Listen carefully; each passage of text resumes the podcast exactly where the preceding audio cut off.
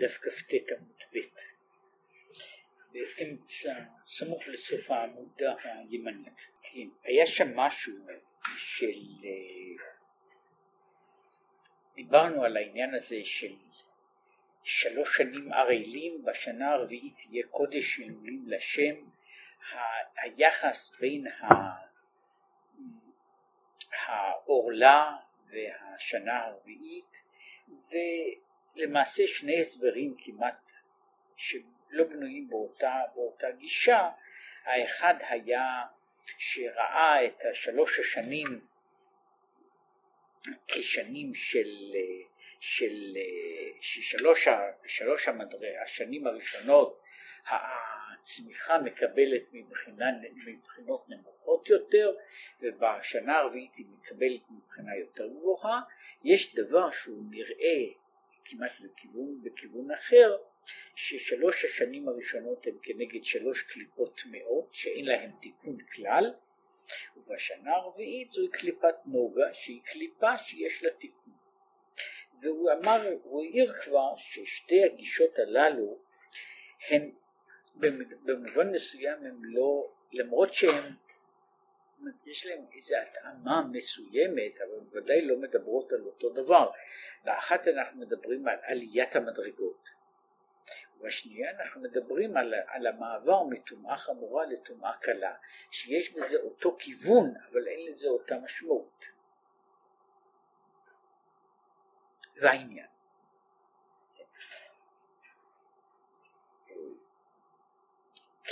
הדיבור העליון, שהוא כמו שאמרנו הדיבור העליון, הדבר היוצר, הוא גם נקרא המלכות, השכינה וכיוצר הזה.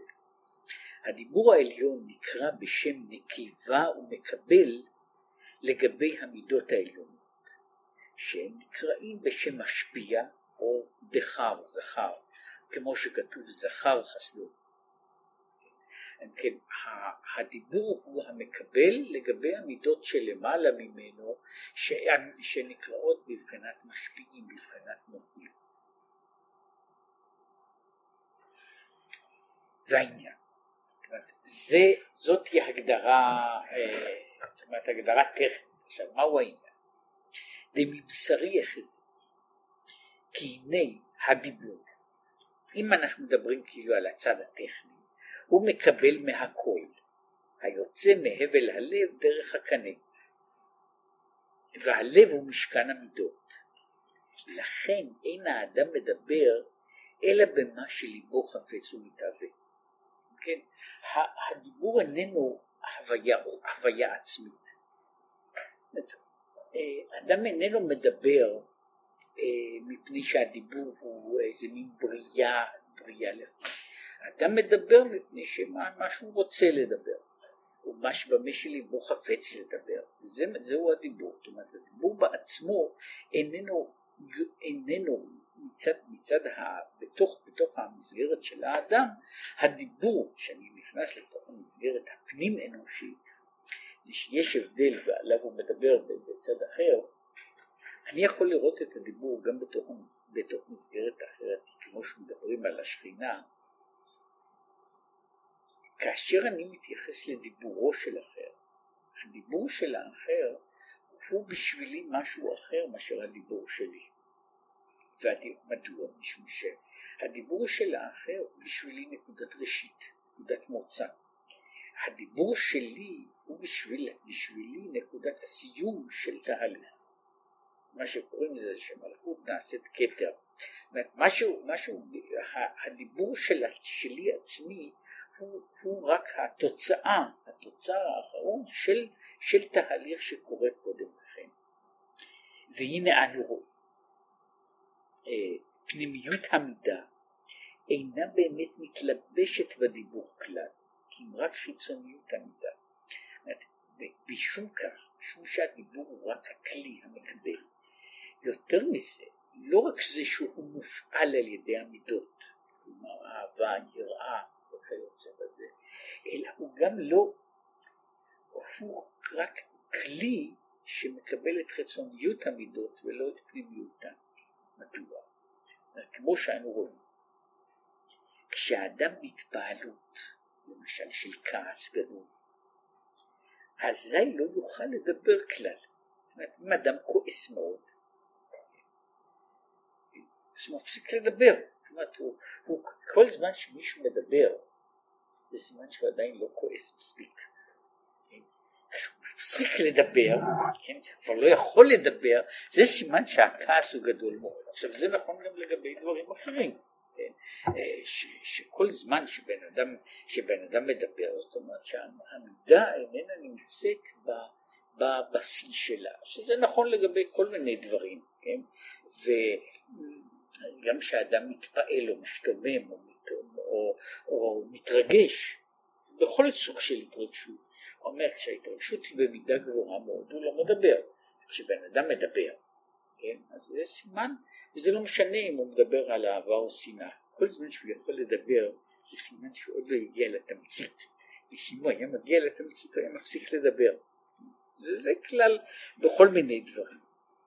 מדוע? וזה מפני שעצמיות ותוקף המידה אינה יכולה להתלבש באותיות כלל. זאת המידה, הדבר בעצמו, לא יכול להתבטא ולהיחתך בתוך שיתוך של דיבור ושל אותיות ושל משפטים, ו- ולכן במקרים כאלה שרואים, וזה נכון בכל, שוב בכל רגש קיצוני, לכל היותר בן אדם ישמיע קול אבל לא ידבר. כשמישהו יושב ו- ו- ו- ומדבר, ככל שהוא מדבר יותר ויותר טוב, אז יש יותר לחשוש, זאת אומרת שהוא מדבר.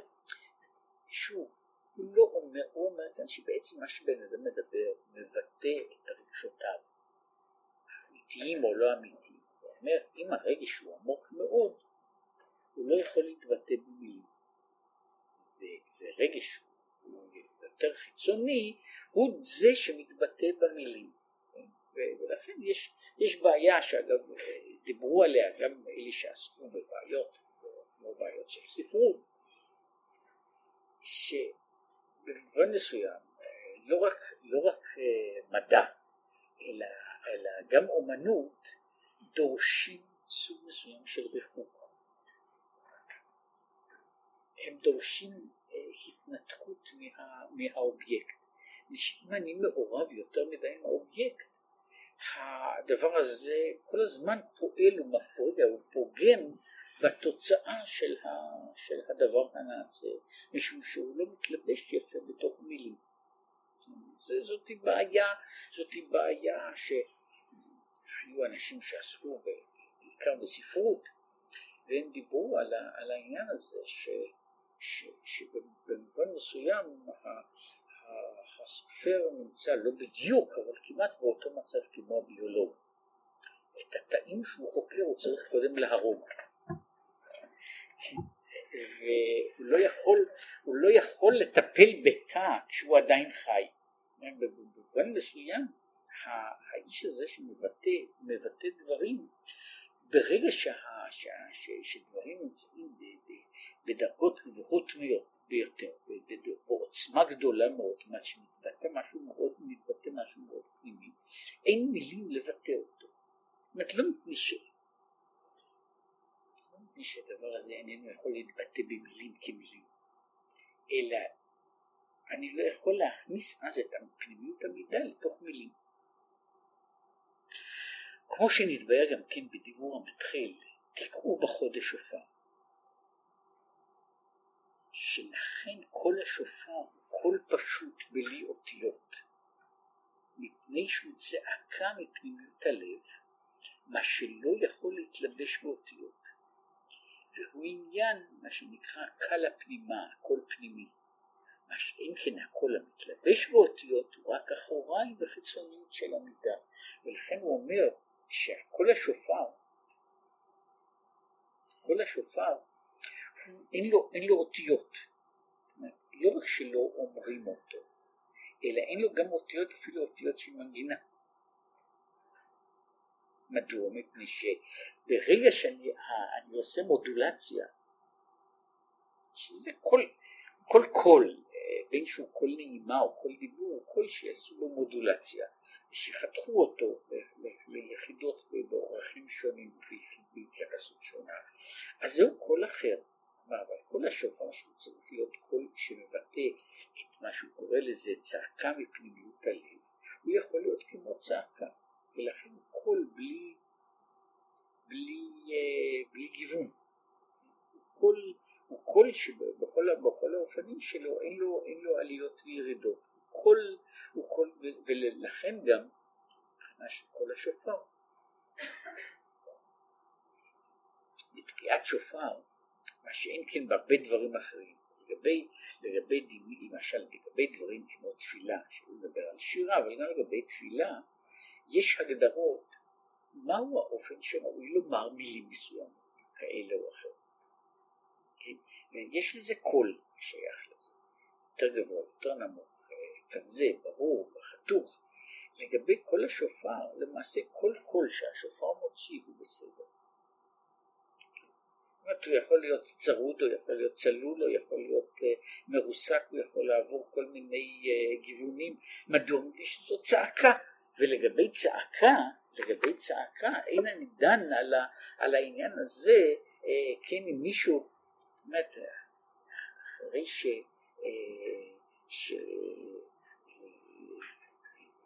שסיפור פעם ש, ש, שמישהו אה, פעם פעם שמיע קולו בלילה, ולמחרת בבוקר באים לשאול מה קרה, הוא אומר הייתה שריפה, הייתה שריפה וצעקתי אש אש אש, אז אמרו לו שהוא לא צעק, בגדוק מילה לא היה נשמע טוב, הוא אומר אצלי יש שריפה ואתם אומרים לי לשים, לשים לב לדקדוק. כן? עכשיו זה תיארו אנשים גם לגבי תפילה, כן? שבאו אמרו להם שהם לא מתפללים לפי הדקדוק. כן? אצלי בוער, אז אתה רוצה להגיד לי שאני אשמור את הדקדוק, אבל יש בזה צד נכון, ככל שהדבר הוא יותר פנימי הוא יותר, יותר אה, פשוט, ולכן העניין הזה של, של הרגשה פנימית, כן? זה, זה נכון, מאהבה עד כעס, כן? שבן אדם אין לו מילים, כן? הוא, הוא יכול יותר, הוא משמיע קול פשוט, כן? לא, לא כל נגינה ולא, כל, ולא מילים, וזה העניין הזה שזה זה עניין של קול פנימי, אבל הקול המתלבש באותיות. כך הוא רעי בחיצוניות של המידה, לכן הוא יכול להתלבש מפני שהוא לא המידה בעצמה בתוקפה בפנימיותה, אלא הוא רק החלק החיצוני שלה, החלק החיצוני הוא יכול להתמתן ולהתלבש.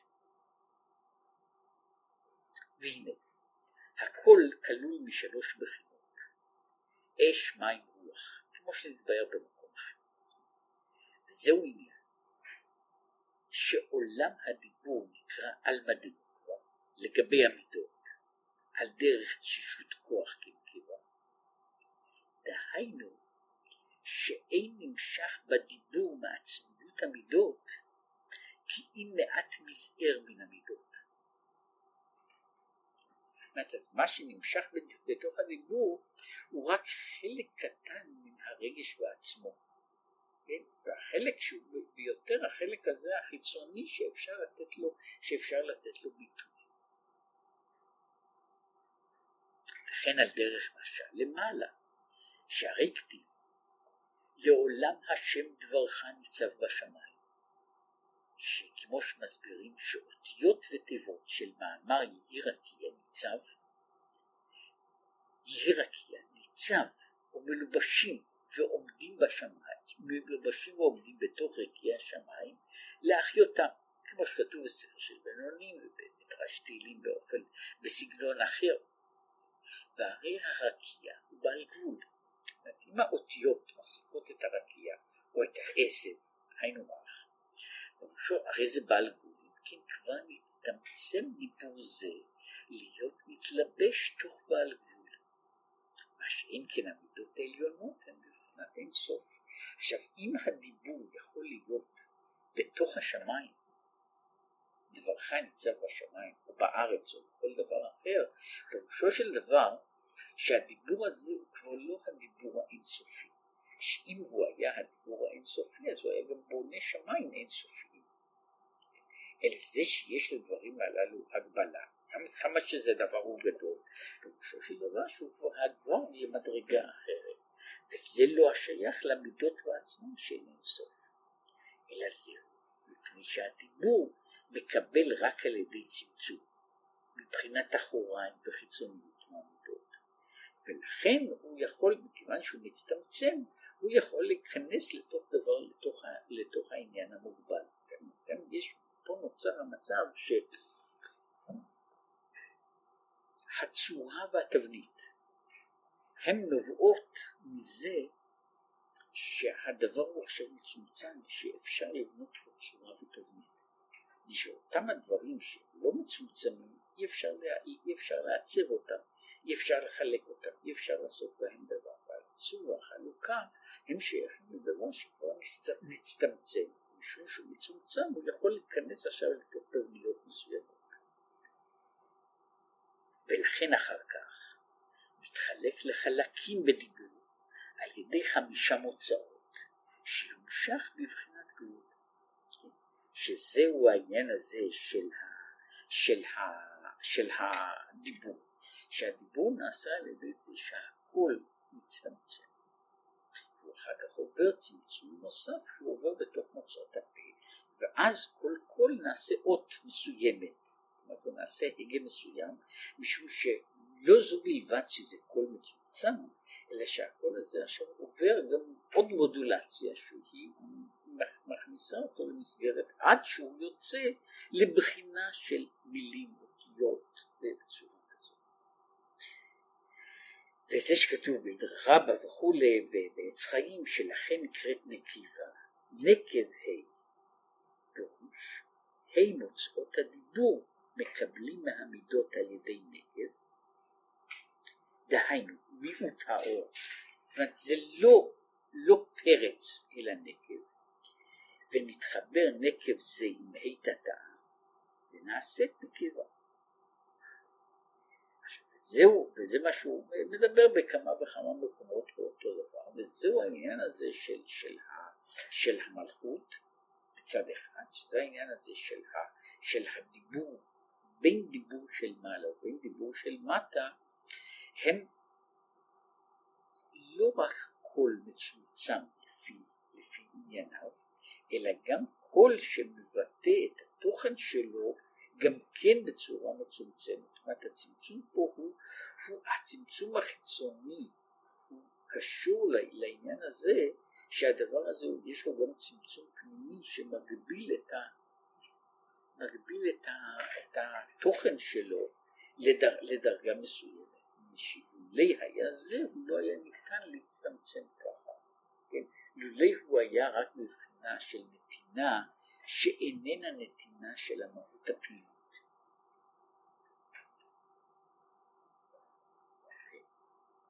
וזהו העניין הנזכר לעיל, שדיבור מקבל מבחינת נצח עוד יסוד של הבחינה התחתונה שבמידות. עכשיו, זה יוצא שמצד מסוים, מצד מסוים הדיבור הוא התוצאה של המידות, הוא נובע מן המידות, אבל הוא נובע מן המידות לא מתוך יותן, אלא מתוך הצד כאילו החיצוני, האחוריים שלהם. אך אחר שנבנה בחינת הדיבור על ידי קבלתו מבחינת נצח עוד יסוד והאחוריים של, של המידות, עוד אחר, אחר כך מאיר בדיבור מבחינת עצמיות המידות. עכשיו פה, פה עכשיו קורה דבר, דבר כזה. מצד מסוים הדיבור הוא לכאורה דבר מאוד חיצוני, והדבר החיצוני הזה הוא מבטא רק את החלק החיצוני של המידות, אבל זהו העניין של בניית הדיבור, של בניית הדיבור. הדיבור אחר כך, כשהוא נעשה, כשהוא נבנה, הוא אחר כך מתחבר עם, ה, עם המידה בעצמה, והוא מקבל יחס אחר עם המידה בעצמה, עד כדי כך שהוא יכול להיות בעצמו כוח, הוא נעשה, זאת אומרת, יש לנו חיבור חדש של הדיבור הדיבור עם המידה אחרי שהדבר נגמר.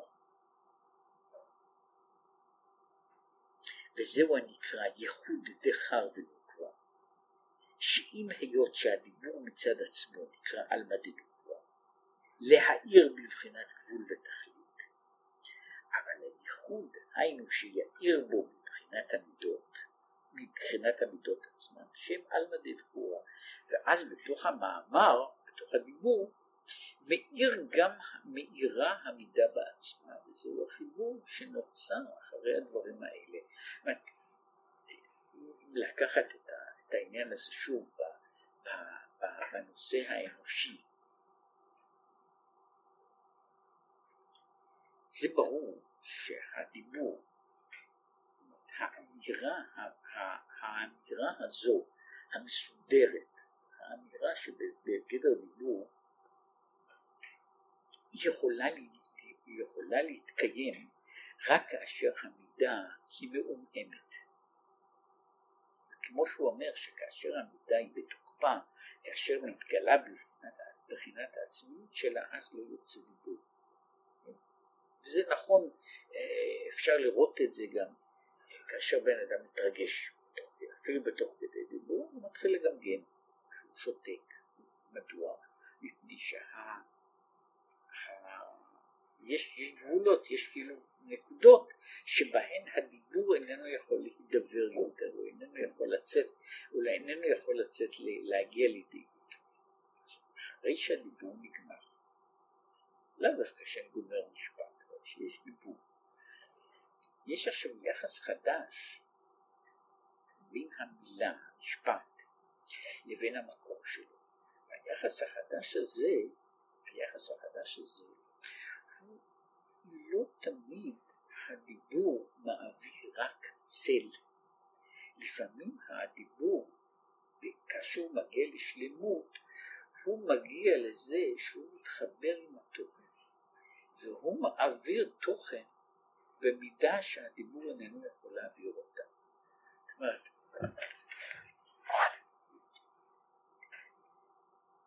פה, פה, פה נוצר מין מצב כזה. מצד אחד, מצד אחד, מצד אחד, אם מישהו רוצה, רוצה לומר את אשר בתוך פנימיות לבבו, הוא לא יכול לומר את זה. הוא לא יכול לומר את זה. לכל לא יותר הוא יכול לגאות. שזה העניין הזה של, של, ה, של כל השופר. הוא צועק, זה קול, זה קול שאמרו, זה, זה אפילו לא קול של בן אדם. קול כזה. צעקה, צעקה בלבד. אז הוא הדיבור היה שמישהו, אני מוריד את, אני מוריד את המתח כל כך הרבה עד שנוצר דיבור, עד שנוצר דיבור. עכשיו הדיבור הזה יכול, יכול לעבור עוד ועוד ועוד מודולציה עד שהוא נוצר דיבור, מה שקוראים לזה דבר דבור על אופניו. הדבר דבור על אופניו הוא יכול להתקשר אחר כך, להתקשר הרבה פעמים אחר כך עם רגש בדרגה מאוד גבוהה, אבל פה, פה, אם אני אקח אותו קודם כל בצד הזה של המקבל, זה מאוד קשה. אם אני המקבל של דיבור, אני שומע, מישהו רוצה להגיד לי משהו, לא משנה איזה סוג של דברים, ואני, והוא עכשיו מלא, מלא בהתרגשות, ובמקום לדבר הוא רק, הוא רק צועק. הוא צועק לא מילים אלא צועק, משמע כל צעקה. אבל זה לא עושה, לא עושה רושם כלל. עכשיו אם בן אדם מבטא את עצמו במילים, הוא יכול לעורר רגש לעומת הרגש, שהוא יכול להיות גם כן בדרגה מאוד מאוד גבוהה, אף על פי שהוא לכאורה עבר, עבר הקטנה והתמעטות. הרי לכאורה היה צריך להיות כך. כשאני בא ואומר למישהו משפטים ברורים, משפטים ברורים, משפטים יפים, הם לא היו צריכים לעשות שום רושם כלל.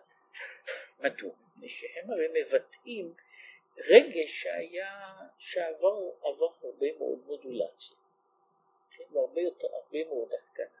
עכשיו, מדוע זה קורה? בכל זאת הדבר הזה אחר כך יכול ליצור הרגשה מחודשת.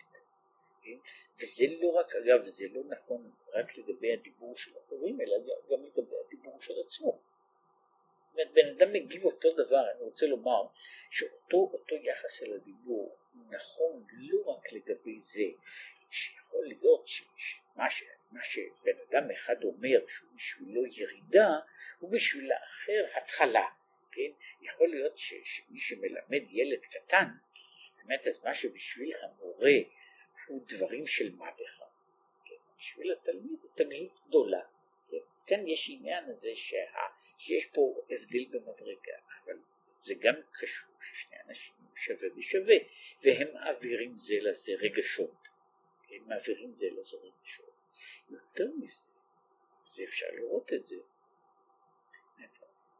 לפעמים בן אדם שומע את עצמו, הוא קורא את עצמו, הוא רואה את עצמו, והוא רואה שהצירוף הזה שנוצר, הוא איכשהו הוא מתחבר אלא החוויה בעצמה. והוא לא מדבר פה בעניין הזה שלפעמים החוויה בעצמה, החוויה, החוויה נעשית, יכולה להיות באותו גודל, לפעמים בגודל יותר גדול, רק מהעניין הזה של שמיעת המילים. של שמיעת המילים. שמיעת המילים חוזרת ומתחברת אל המידה בעצמה. הכלי הזה שהוא לכאורה נבנה בצורה חיצונית, בצורה חיצונית, הוא עכשיו חוזר ונעשה ומקבל ומתקשר אל, אל, ה, אל האור של המידה בעצמו. ולפעמים הוא חוזר, ולפעמים הוא חוזר את זה בצורה מאוד בהירה. זאת אומרת, זה קורה לאנשים בכל מיני דברים, וזה נכון גם לגבי, גם לגבי כעס וגם לגבי אהבה, שלפעמים בן אדם נעשה הרבה יותר כעוס אחרי שהוא אמר מה שהיה לו להגיד מה שלפני כן, מפני שהעניין הזה עורר את המידה הרבה יותר מאשר, מאשר המידה בעצמה. אז פה יצא שבמקום שאני, במקום שזה כאילו לכאורה יצא שהיה איזה דבר חיצוני, הדבר החיצוני הזה עכשיו קיבל הרבה יותר טוב. משהו שהדיבור, כאשר הדיבור הגיע למכלול, לאיזשהו מכלול, הוא חוזר ומתחבר עם המידה בעצמה, לפעמים יותר גבוה מאשר המידה, ועל ידי זה הוא יוצר דרגה גבוהה יותר, משהו גבוה זה נוצר ייחוד, נוצר ייחוד, וכאשר נוצר הייחוד הזה, הייחוד הזה יכול להחזיר את הדיבור לדרגה שהיא למעלה מהדרגה של המילים בעצמן, שזו הבעיה של, של כל סוג של אמירה, כל סוג של יצירה, הוא, הוא בזה שבסופו של דבר נוצר איזה סוג של איזה דבר קסם שמעביר אותה מחדש אל, אל החוויה, אל החוויה, אל החוויה הראשונית, ולא רק אצל האחר, אלא גם אצל, אצל, אצל, אצל האומר בעצמו, אצל היוצר בעצמו, שהוא יכול לעבור עוד פעם אל הדבר הזה, והוא חוזר שוב אל החוויה הראשונית, ולפעמים ביתר שאת. מדברים, שפה איכשהו הדיבור שלו קיבל רק תבנית חיצונית, הוא מתחבר מחדש אל התוכן הפנימי על ידי זה שהוא נעשה כלי שלם לקבלה הזו.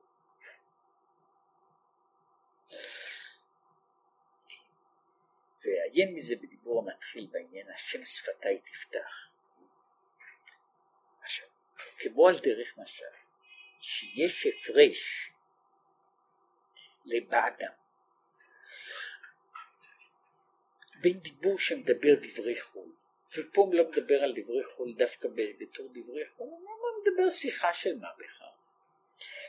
לדיבור שמדבר דברי חוכמה. אז מה? יש הבדל גם בין דיבור לדיבור. יש דיבור שמדבר דברים של מה בכלל. יש דברים שבן אדם מדבר דברי חוכמה. עכשיו ההבדל הוא, שכמו שיש בה בתוך הדברים האלה, אז דרך זה נקראים, עשרה מאמרות הם נקראים, עשרה מאמרות של בריאת העולם נקראים מילין דהדיוטה לגבי הקדוש ברוך הוא, מדוע שבהם מאיר רק מבחינת נצח ועוד יסוד, להוות מאין ליש, והיש נראה דבר נפרד, ולכן זה, זה אומר שבריאת העולם היא מבחינה זו, כמו שבן אדם יושב ומשוחח בשוק, מה נשמע וכמה עולה קילו עגבניות, אם בדבר מהם נשב שהזמן, וזה בעצם מה שהקדוש ברוך הוא עושה עם העולם. הוא לא שואל כמה זה עולה, הוא בורא את קילו עגבניות הזה, ובזה הוא מתעסק, זה בריאת העולם מתעסקת בו. אבל עשרת הדברות נמשך בהם מבחינת פנימיות חוכמתו ורצונו יתברך, והיה גילוי אלוקותו יתברך שלא מבחינת הלם והסתר, ולכן אמרו חז"ל והתפארת זו מתן תורה, כי בחינת ייחוד זה והיא תוספת האור עליון בדיבור יותר על המידה הקצובה, נמשך על ידי מידת תפארת שלמעלה מבחינת נצח ויסוד, שבחינה זו נקראת בריח התיכון המבריח מן הקצה אל הקצה. אז יש מעבר שהוא מחבר את הדיבור אל המקור שלו, והוא יותר גבוה מאשר המקור המיידי של הדיבור, ואז נוצר חיבור חדש, ואז הדיבור מקבל משמעות חדשה ותוכן חדש. כי פירוש תפארת הוא על דרך מאמר חז"ל שאומרים כך: כל מה שברא הקדוש ברוך הוא לא בראו אלא לכבודו, שנאמר ולכבודי בראתי יצרתי ואף עשיתי. פרש בשני לוחות הברית, דהיינו כדי שיהיה גילוי אלוקותו יתברך למטה, זה עניין של ברא לכבודו, כיוון שזהו הגילוי, ההתגלות שלו, זה העניין הזה שברא לכבודו. על דרך אתה הוראת על הדעת כי הוויה הוא האלוקים אין עוד מלבדו, ועל דרך וידעו מצרים כי אני הוויה, כמו שכתוב ואולם חי אני ומלא כבוד הוויה את כל הארץ. וכדי מסיים באבות שם ואומר ואומר השם מלוך לעולם ועד, דהיינו שיהיה גילוי יקר תפארת גדולתו יתברך. וכמו שאמרו חז"ל, נתאווה הקדוש ברוך הוא להיות לו דירה בתחתונים, ומה עניינו? היינו בשביל להיטיב לברואיו, להחיות רוח שפלים, שיכירו וידעו יקר תפארת אינסופו. וזה מה שהוא אומר שם בשערי הוראה, שהוא אומר שלכך נקרא תפארת, כי תפארת פירוש הוא לשם הוויה, דהיינו הראות גדולתו ותפארתו, עד שהתפארת עולה למעלה עד אינסוף. ולכן תוספת האור בדיבור העליון על דרך ונגלה כבוד הוויה, וראו כל בשר יחדיו כפי השם דיבר, זה נמשך הכל על ידי מידת תפארת, וזה על דרך על דבר זה נאמר מוליך לימין משה זרוע תפארתו, וכתיב לעשות לך שם ותפארת, ולכן נקרא זה תפארת ומלכות. אז הצירוף הזה, הצירוף הזה של הדיבור עם התפארת, הוא יוצר שהדיבור עולה לאותה מעלה, או למעלה יותר גדולה מאשר אותו דבר שיצר אותו, מפני שאז נוצר חיבור חדש של האמר. אז יכול להיות שהדיבור לא עולה יותר, זה כבר תלוי במהות של הדיבור. זה יכול להיות שהדיבור נעשה, זאת הוא היה דבר של מה בכלל, הוא נשאר דבר של מה בכלל, והוא לא עולה יותר לדרגה יותר גבוהה, אבל יש דיבור שיכול להתחבר מחדש עם המידה היוצרת אותו ולמעלה ממנה, ואז נעשה ייחוד חדש, והייחוד החדש הזה שקורא לו ייחוד זכר ונקבה, ייחוד תפארת ומלכות, הוא ייצור הוא ייחוד חדש שהוא מעלה את המדרגה של, של, של הדבר המדבר למדרגה של, של, של העניין בעצמו. זהו גם כן שאומרים שמתפארת שבעליון נעשה כתר לתחתון, כי הכתר הוא הרצון, ובחינת רצון זה להאיר למטה נמשך מבחינת תפארת שבעליון, שביתה זו גורמת הגילוי, וזהו ומהללים לשם תפארתך, אשר מבואר למעלה שבחינת הגילוי והשבח למעלה גורם גילוי האור, זאת שהוא מהלל על ידי זה מגורם אור. ואיך הוא הגורם? על ידי שזהו העלאת מים נוקבים לבחינת התפארת, זאת על ידי זה שהוא הוא פה מדבר על העניין הזה, איך הדיבור יכול לעורר דברים.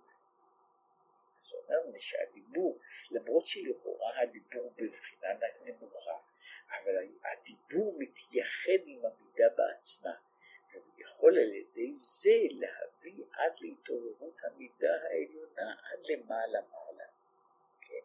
והוא המאיר על ידי זה להיות גילוי יקר תפארתו, והיינו מהללים לשם תפארתך, היינו תפארת ומלכות, מפני ששם הוא המלכות, ושם תפארתך הוא תפארת ומלכות ביחד, וזה הצירוף, זה הצירוף שהוא קורא לו הצירוף של, של ה, שנעשה ייחוד בין הדבר ובין השורש הראשון שלו. כן, אבל שנעשה ייחוד כזה, אז הדיבור עולה עד למעלה העליונה, כמו שהוא, כמו שהוא,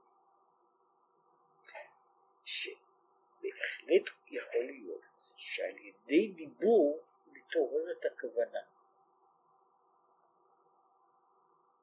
על ידי דיבור מתעורר את הכוונה, ועל ידי דיבור לפעמים זה מעורר את ההרגשה שאומנם הדיבור דיבר אותה, לכאורה היה רק מבחינה של רצון, אבל הוא עזר ומתעלה, הוא מגיע עד, לה, עד לה, לעניין העליון, עד לדרגה כזו שהוא יכול להוציא להוליד דבר. זאת אומרת, המסקנה שלו זה הדבר שהוא נמצא במדרגה גבוהה יותר מאשר, מאשר ההוויה, ההוויה הקודמת שלו. זה קורה, זה קורה. שוב אנחנו מדברים על, על הדימוי האנושי.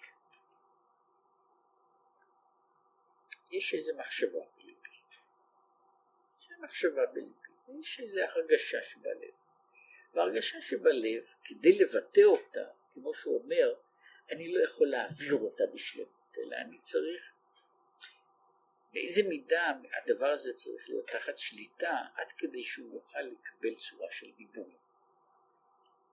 עכשיו, אני שוב, אני אומר את הדיבורים הללו, פעמים שהדיבורים הללו, בעצם הדברים, והקיום שאני שומע אותם, הם מעוררים את הדבר הרבה יותר ממה שהוא היה בהתחלה. אף על פי שהדיבור היה חיצון, היה לכאורה חיצון, הוא מעורר את הדברים הפנימיים ביתר שאת ממה שהיו קודם לכן, ולולי הוא היה, לולי הוא היה בא בדיבור, הוא לא היה מקבל את הצורה הזו, שזה אגב אחד הדברים שאומרים אותם. זה לא זו בלבד, שאם אני מוציא דבר מפי, אני מוציא דבר מפי, לפעמים אני חושב אותו במפורש, שאני אה, יכול להזיק לאחר או, או לגרום איזושהי תוצאה, אלא על ידי זה שאני מוציא דבר מפי אני גם פועל על עצמי. מדוע? הדיבור כאילו חוזר ומשתקף, והדיבור השלם יכול ליצור מחדש את המידה, ולפעמים הוא יוצר אותה עוד בדרגה גבוהה מכפי שהיא הייתה בתוך זמן, בתוך זמן הדיבור בעצמו. זאת אני לא כל כך כעסתי, אבל אחרי שנסברתי למישהו כמה הוא משוקץ ומנובל, כן? אני באמת משתכנע בעניין הזה, כן? עכשיו זה אותו דבר קורה שמישהו מצהיר הצהרת אהבה גדולה, ואחרי שהוא גומר את הסונטה שלו הוא באמת מתאהב, כן? ולפני זה הוא לא חשב כל כך, לפני שאחרת הוא לא היה עושה סונטות, כן? אלא שאחרי שהוא גמר את כל השירה וההלל הוא באמת מגיע לתוך ה... לחוויה הזו. אז מה שקורה זה שהדיבור, הדיבור מתחבר מחדש, הדיבור השלם מתחבר מחדש עם ללוות להגיע אל הדרגה, אל הדרגה שממנה הוא יצא, אולי הוא יכול לעלות לדרגה גבוהה יותר ממה שהוא היה קודם לכן, בכל הסוגים של, בכל הסוגים של רגש. עכשיו במקום אחר, ולא לא כאן, אבל זה קשור כבר לבעיה אחרת של הדיבור, לפעמים זה קורה לא רק לגבי דברים שבהרגשה, אלא גם לגבי דברים שבהבנה. בן אדם אומר, בן אדם חושב מחשבה, הוא מבטא את המילים האלה, אחרי שהוא ביטא אותה, מתחיל להבין מה הוא אמר. ובזמן שהוא אמר אותם, הייתה לו הבנה פחות טובה מאשר בזמן שהוא רואה אותם חדש. שזה שוב אותו עניין של ההתחברות של, שההתחברות של הדברים היא קשורה לא רק בבחינה של המגדון, אבל גם מבחינת הפנימיות. זה, זה, כל, כל הסוג הזה של הדבר, יש לו, יש לו גם עניין של עמקות אחרת, שזה לא ייתכן שיקרה דבר כזה, אה, רק, אה, רק בדרך מקרה, וזה מעמיד את כל הזמן את השאלה של המטה ושל המעלה, של המילה ושל, ה, ושל, ה, ושל הסמל, בצורה, בצורה לגמרי אחרת. עכשיו, יש עולם שלם, עולם שלם של דברים, שבהם מתברר שהעמדה של דברים בצורה סימבולית מסוימת היא בעצמה פותרת את הבעיה.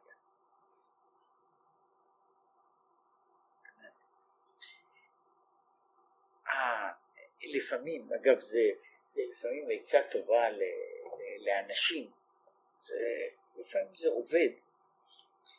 בן אדם נמצא באיזשהו מצב מסובך, אני מבקש ממנו לכתוב את זה. אחרי שהוא כותב את זה, רואה את זה מחדש, והבעיה אה, נראית שהיא מתיישבת. עכשיו מה שקרה פה הוא דבר, הוא דבר יותר מורכב מאשר, מאשר עצם העניין הזה של, של, של, של, של חוסר סדר. הוא, הוא עובר על זה שלפעמים המעבר דרך, דרך סימבוליקה מסוימת הוא בעצמו יתרון, יתרון שהוא לא היה קיים במחשבה הראשונה, והאופן ש, ש, ש, שהמילים מקבלות אותו צורה, שהוא יוצר דברים שלא היו בתוך המקור, לא היו בתוך המקור, המקור לא, או שעל כל פנים המקור לא היה מודע להם, המקור לא היה מודע להם, ועכשיו שהוא, שהוא רואה את הדברים הללו, אז הוא נעשה אה, אה, לגמרי, מתייחס אל הדבר, לגמרי, לגמרי בצורה אחרת. זה, זה הסוד הזה של, של המעשה שנעשה, הוא קשור בכמה דברים, וביניהם כנראה גם בזה שיש גם בדיבור הכי פשוט, יש איזה יסוד נוסף שהוא שייך כנראה לדרגה, לדרגה אחרת, שהוא נותן את הכוח שהדיבור יוכל להיות במדרגה כל כך גבוהה. וזה נכון לגבי, לגבי הרבה דברים, כמו שאמרתי, הוא נכון, הוא נכון לגבי, וזה מבחינה זו אין הבדל בין דיבור או כתיבה או כל סוג אחר של דיבור בצד הזה, אלא בעצם הנקודה של המעבר שהמילה, המילה, הדבר, הדבר שיצא, הגיע לידי צורה חיצונית בתוך, בתוך המילול שלו, הוא אחר כך חוזר ועולה בחדש כאשר הוא מתאחד עם המקור, okay? הוא אז נעשה, נעשה משהו שהוא נמצא בדרגה אחרת.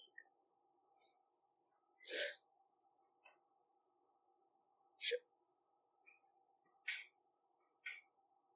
עכשיו הוא, הוא פה מסביר קודם כל את הצד האחד, ומכל זה יובן ההפרש שבין שלוש השנים הראשונות של נטיית העילה שרומז לזעיר אנפין בארץ העליונה שהיא הדיבור, שאזי אין מאיר רק בחינת נצח עוד יסוד משהו על דרך משל, חיצוניות הכל שכלול בשלוש בחינות, אש, רוח, מים וענן, ואז ההערה בדיבור היא מעט מזער, אבל בשנה הרביעית שהוא בחינת תפארת, ועל ידי זה מאיר בדיבור תוספת אור מרובה על העיקר, נקרא ייחוד קול ודיבור.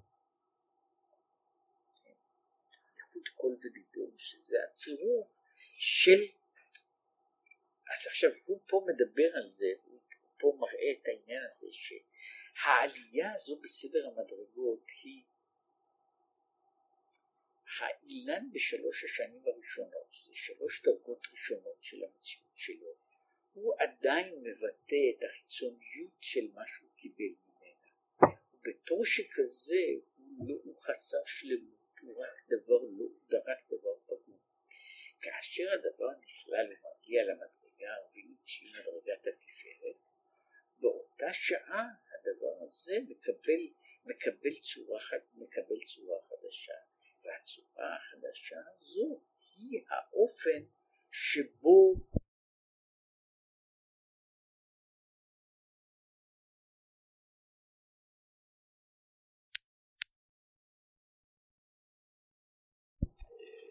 אחרי שכל כולו לימד באותה אוניברסיטה שלימד בג'ון דיואי, והוא החליט שהוא ילך לשמוע אותו, הוא הלך לשמוע את ג'ון דיואי, הוא אומר שמעולם לא הייתה לו אכזבה כל כך עמוקה בחייו,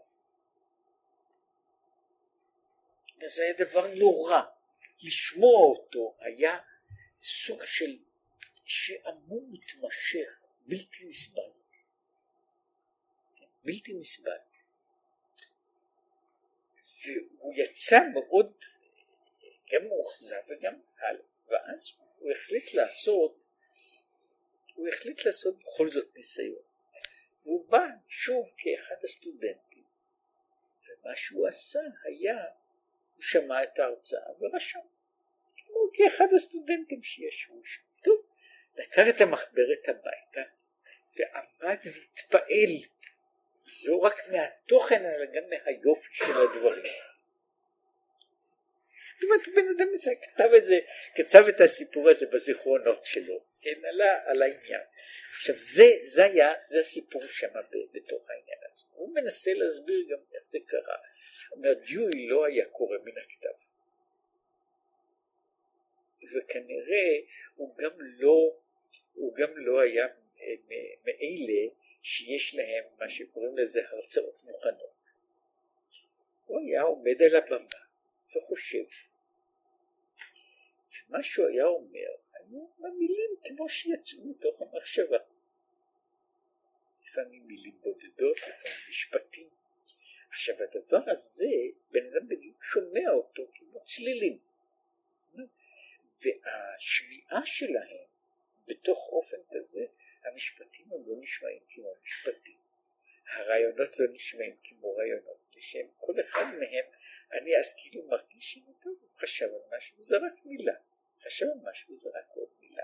עכשיו הצירוף של המילים, זה משהו מדבר פה, הצירוף של המילים אחר כך, הוא מצטרף לדבר שיש לו תוכן, והוא חוזר ומחזיר את הדברים אל, ה, אל העניין הזה, אל החוויה בעצמה, אל התוכן בעצמו. עכשיו כדי שזה יהיה עצמי שיהיה צירוף שלמות מסוימת, ושכל אחד מהפרטים, כל אחד מהפרטים לפני שהוא יגיע לשלמות הזו, הוא באמת רק נובלות של, של דבר, של, של חוויה אחרת. כן? עכשיו זה, זה בדיוק אותו, אותו דבר שהוא מדבר פה על העניין הזה של הדיבור. כל דיבור בעצם רגש שאומעם, הרגש הזה אומעם, ולכן הוא יכול היה להתבטא במילה. כן? אם הוא לא היה מאומעם הוא לא היה יכול להתבטא כמו שהוא הסביר.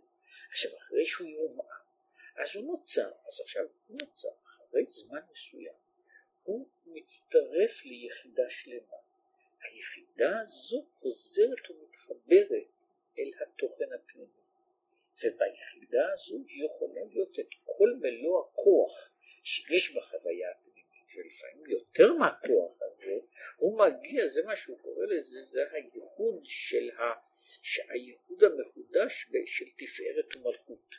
והייחוד בעבודה של זה, אז נוצר דבר לגמרי אחר ממה שהיה בשעת, בשעת עשייתו של הדבר. גם זה קורה, קורה לאנשים שהם, יש, יש אנשים שהם כותבים או מדברים ב, בלי, בלי שום, בלי שום קושי או בלי שום בעיה. יש אנשים שבשבילם כל, כל, כל משפט הוא, הוא כקריאת ים סוף. יש לו בעיה, הבעיה הזו, הבעיה לצמצם את המחשבה, לתת לה, לתת לה צורה, לתת לה, לתת לה הגדרה מסוימת, שפרושו של דבר, עד שבן אדם מאוד מתרגש, הוא לא יכול לא לכתוב ולא לצייר. שהוא בן אדם אז הוא צריך כאילו להמית את זה, ואז הוא צריך, הוא, הוא כאילו משליך החוצה כל הזמן פגרים מתים. עכשיו התוצאה בשום פנים איננה חייבת להיות אותו דבר. עכשיו זה יכול להיות שבן אדם בעצמו, זה קרה לא לאיש אחד, שלא רק אחרים משתעמם, כאילו הוא בעצמו משתעמם. הוא בעצמו סובל על כל מילה ומילה שהוא מוציא, והוא מרגיש שהוא עמד ורצח את כל ההרגשות שלו בתוך כל, בתוך כל משפט שהוא כתב. עכשיו זה לא אומר שהתוצר יהיה כזה, כן? זה בכלל לא אומר שהתוצר יהיה כזה.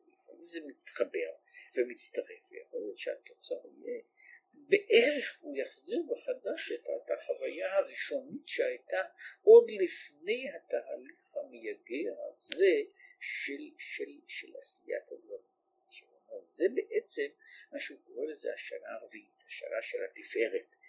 בשלוש השנים הראשונות יש התהליך הזה של הורדת הדברים, התפתחות של, של שלוש מידות תחתונות, ואז הדבר נמצא בבחינה זו ש, שהוא רק מבטא את, ה, את הגולמיות, את, ה, את ההורדה של המעלה העליונה.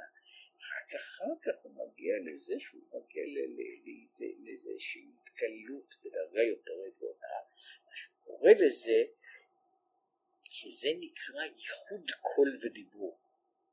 על דרך כל דודי דופק, כל דודי הנה זה בא, וזהו עניין הכל כל יעקב שהוא בריח התחון. אז שהכל כאילו שוב חוזר ומתחבר עם הדיבור. שהכל חוזר ומתחבר עם הדיבור, ואז הוא נוצר להוויה חדשה. וזהו העניין הזה ששלוש שנים הוא ערלים. זאת אומרת, הוא ערלים, הוא אגב במקום אחר הוא אומר את זה, שהעניין, תמצית המילה של עורלה, תמצית המילה של עורלה, היא, היא בעצם כיסוי, סתימה. כמו יש ערל שפתיים, שאומר משה רבינו, זה משהו אטום, משהו אטום. אז כל השלוש שנים הראשונות הוא אומר, הדבר הזה בגדר של אטימה, הוא אטום, ולכן אי אפשר לנגוע בו. רק בשנה הרביעית הוא נפתח. זה מה שהוא אומר, ולכן אמרו חז"ל, בת שלוש שנים ביום אחד מתקדשת בביאה, כי מקודם אינה ראויה לייחוד. ועל דרך זה הוא מה שהוא אמר, מה שאמרו חז"ל, בן שלוש שנים הכיר אברהם את בוראו. ושיש שלב כזה שהוא השלב של הורדת הדברים ושל הגידול שלהם. וכל זמן שהוא לא מגיע לאיזושהי תכלית של צמיחה, הוא עדיין נעשה רק בבחינת הירידה, והוא אטום, הוא אטום, הוא לא יכול, הוא לא יכול, הוא לא יכול לדבר. זה מה, ש, מה שהיו אומרים, אומרים את זה ביידיש, מתאר עצמי שמאוד צפות, שלשוטה לא מראים חצי עבודה, כן?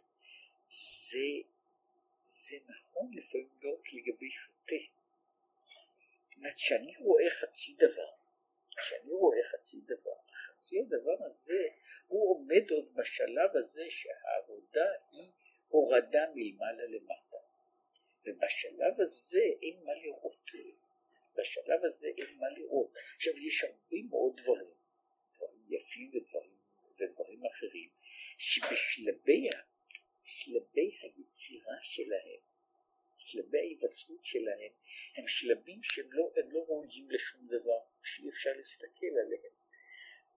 יש דרגה שבו הדבר מתחיל לצבל משמעותית, מתחיל את מידת התפארת, כן? שזה שלב, איזשהו שלב של השתלמות ושל התחברות, שאז הדברים מגיעים אל, אל המקור הראשון, אבל באמצע הם באמת לא רואים בשום דבר.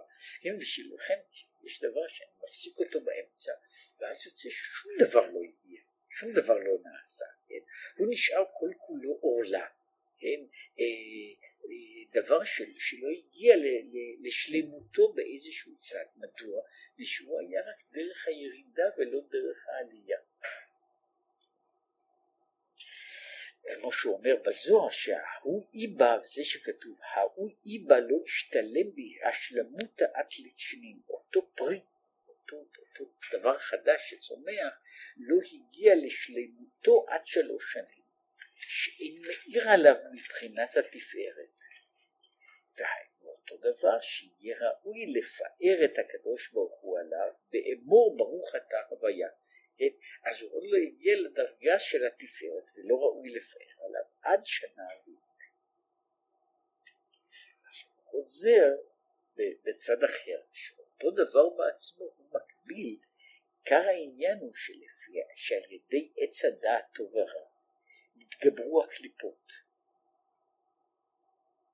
ומה שהוא אומר את זה דווקא בארץ ישראל, בעניין מה שכתוב הכנעני אז בארץ כי ארור כנען עבד עבדים שהוא שלוש קליפות הטמעות ומחמת חטא הנ"ל היה לו אחיזה בארץ, דווקא בארץ בארץ ישראל. ועיין בפרשת נח, אך זהו דווקא בשלוש שנים הראשונים שאין מאיר בארץ שהוא עולם הדיבור רק מבחינת נצח ויסוד שהוא בחינת צמצום והסדר, אזי יש להם מילים. אבל אחר כך, אחר כך יש בחינה של היציאה של הפיתוח, ואז הדבר יוצא מן המיצר שלו ומגיע לדרגה של שלמות שאז הוא ניתן לברכה. זה מה שהוא אומר, כמו שנתבהר בעניין חרנה שמבחינת גרון נמשך חרון, ועל דרך הנזכר במדבר סיני בעניין בעניין מדבר מם פתוחה, אבל כשמאיר בדיבור מבחינת תפארת קו האמצעי תוספת אור, אז אין להם יניקה כי האור דוחה את החושך, וכמו שכתוב כי הימס דונג מפני אש יעבדו רשעים, ואז האור מתגלה ומזיז את כל הצדדים הרעים, ואז כל העניין הזה מגיע לאיזושהי לתאי לנקודה של שלמות שמאיר, ולכן כל זה הוא בעץ מאכל דווקא דוגמת עץ הדעת. עכשיו הוא אומר שדין אורלה שייך דווקא בעץ מאכל, דין אורלה לא שייך בעץ רק ממש, עץ רק בשנה הרביעית הוא לא יהיה, הוא לא יהיה קודש הילולים, אבל הוא קשור כמו עץ הדעת, דווקא משום שהוא מגיע אחר כך לדרגה יותר גבוהה.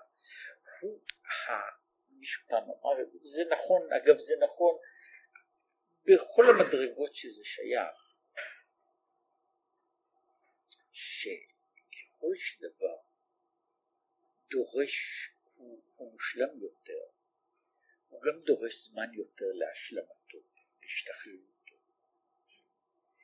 ויותר מזה הוא יותר פגום או יותר או פחות מושלם, לפעמים פחות יפה בשלבי ההיווצרות שלו. עד שאומר שמישהו משהו דיבר על זה שהתינוקות חסרי ישע הם תינוקות אנושיים.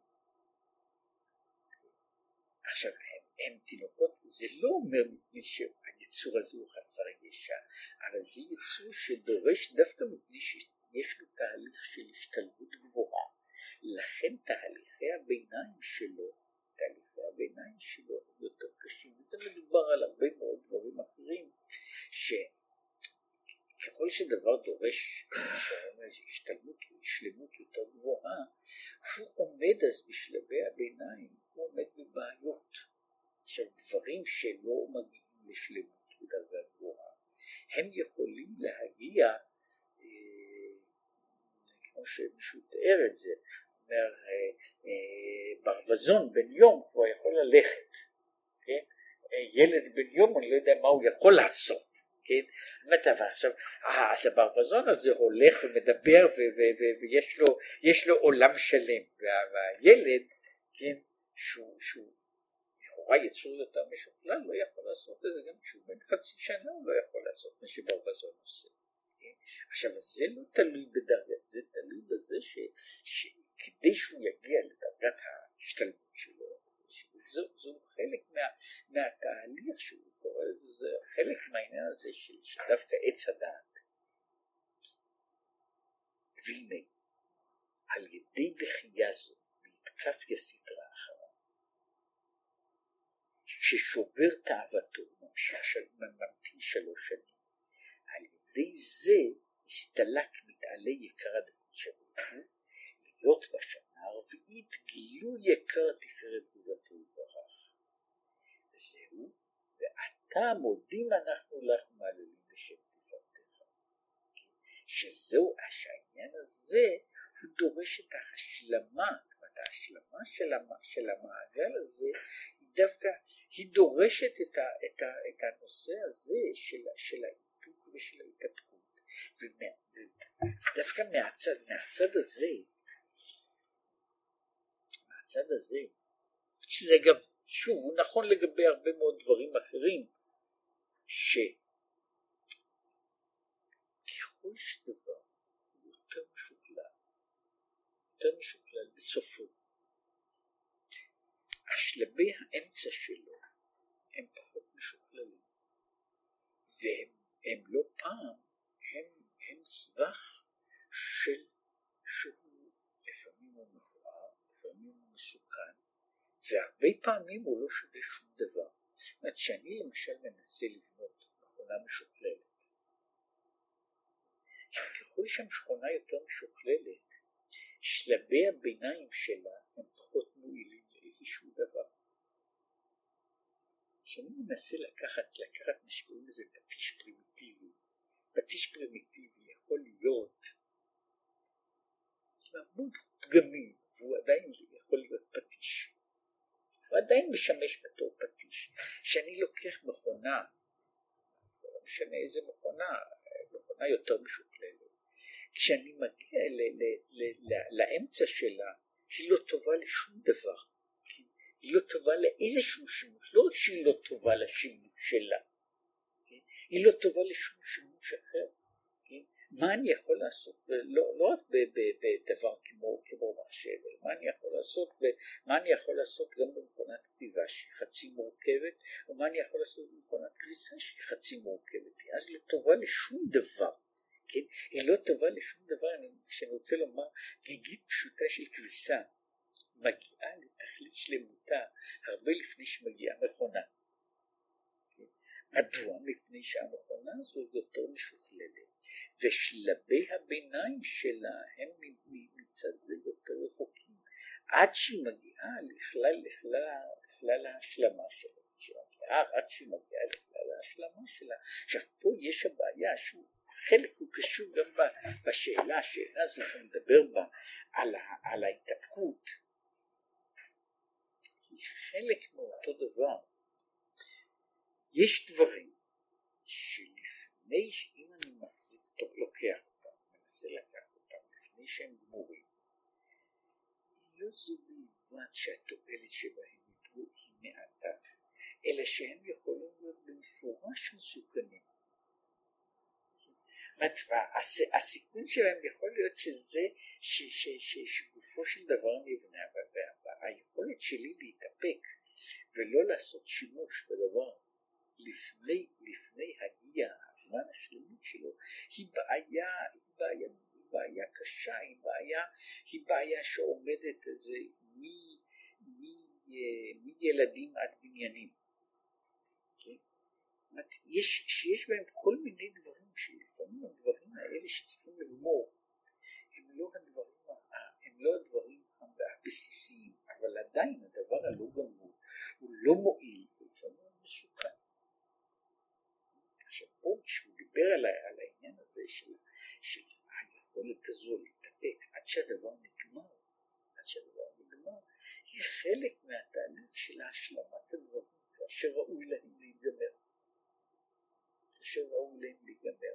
וזהו אותו תהליך שהוא קורא לזה, שמצד אחד כל סוג של, של עשייה, כל סוג של עשייה בתוך העולם, הוא הורדה של דברים על ידי צמצומם, על ידי, על ידי הורדתם, מפני שכאשר הם נמצאים בשלמותם הם לא יכולים לרדת.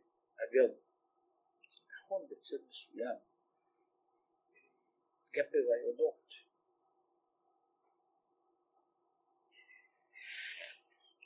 יש רעיון שהוא שלם בתכלית, שהוא שלם בתכלית הוא לא ניתן להבעה, הוא לא ניתן לשימוש. מתי הוא יכול להיות לשימוש? אבל אדם מוכן לעשות את המאמץ ולשבור אותו לחתיכות, לשבור אותו לחתיכות. עכשיו השבירה הזו לחתיכות היא תהליך, תהליך, תהליך כואב, אבל התהליך הזה יש מין מעבר מי הדבר כמו שהוא היה, הוא אחר כך עובר תהליך של הורדה, ואם מישהו לא יכול לעשות את התהליך הזה, אז הוא לא יישמע שום דבר.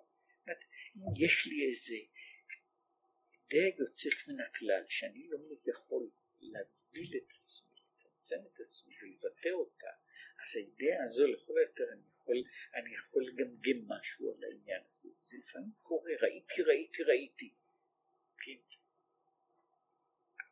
אבל אני לא יכול לבטא אותו, אני לא יכול לבטא אותו, שברגע שאני, כל מי שמבטא, אני חושב שדבר שהוא לקח דבר, שהיה יקר מאוד, והוא באיזה מידה הרג אותו, הוא מעך אותו, לדבר כזה שהוא ניתן למעבר.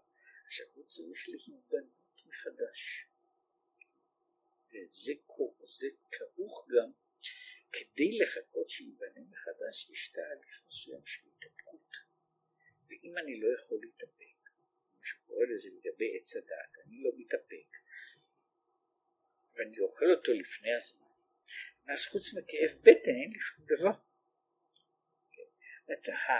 אגב, התהליך של בישול של פרי הוא בערך אותו דבר,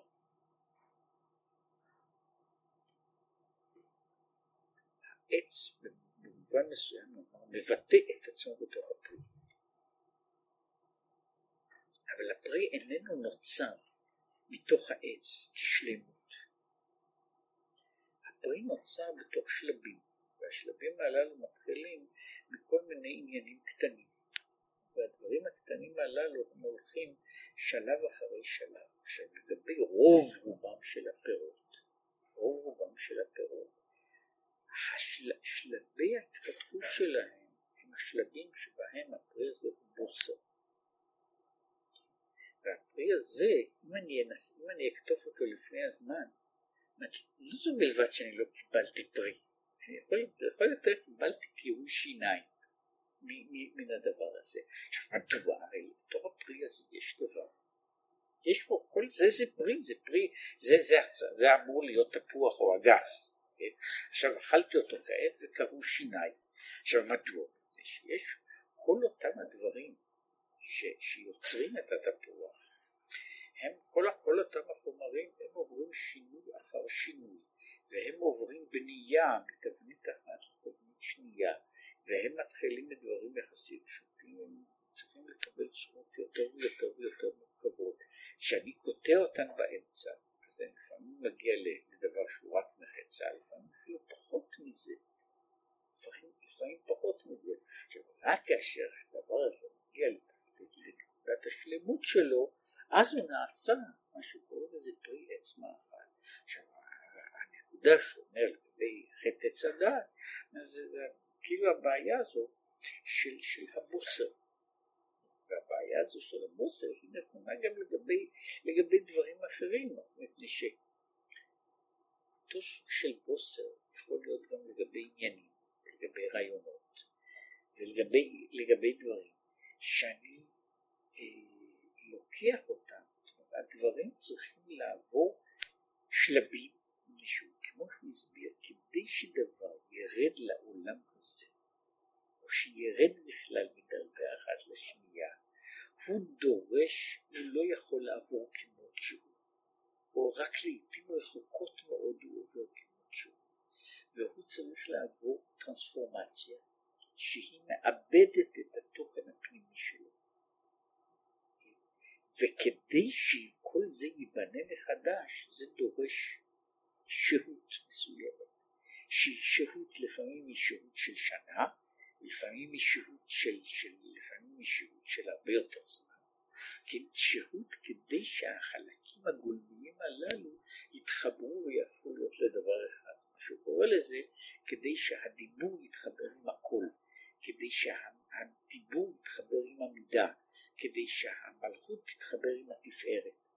כדי שזה יהיה הדבר הזה, יש העניין של שלה, של ההשתלמות שצריכה לעבור את כל השלבים, עד שהיא מגיעה לדרגה הזו, שבה היא נעשית שוב דבר שלם, שהוא יכול להיות בדרגת הנתינה, ולפעמים אפילו למעלה מהדרגה של הנתינה, למעלה מהדרגה של הנתינה, אבל כדי שהדבר יקרה, יש ה...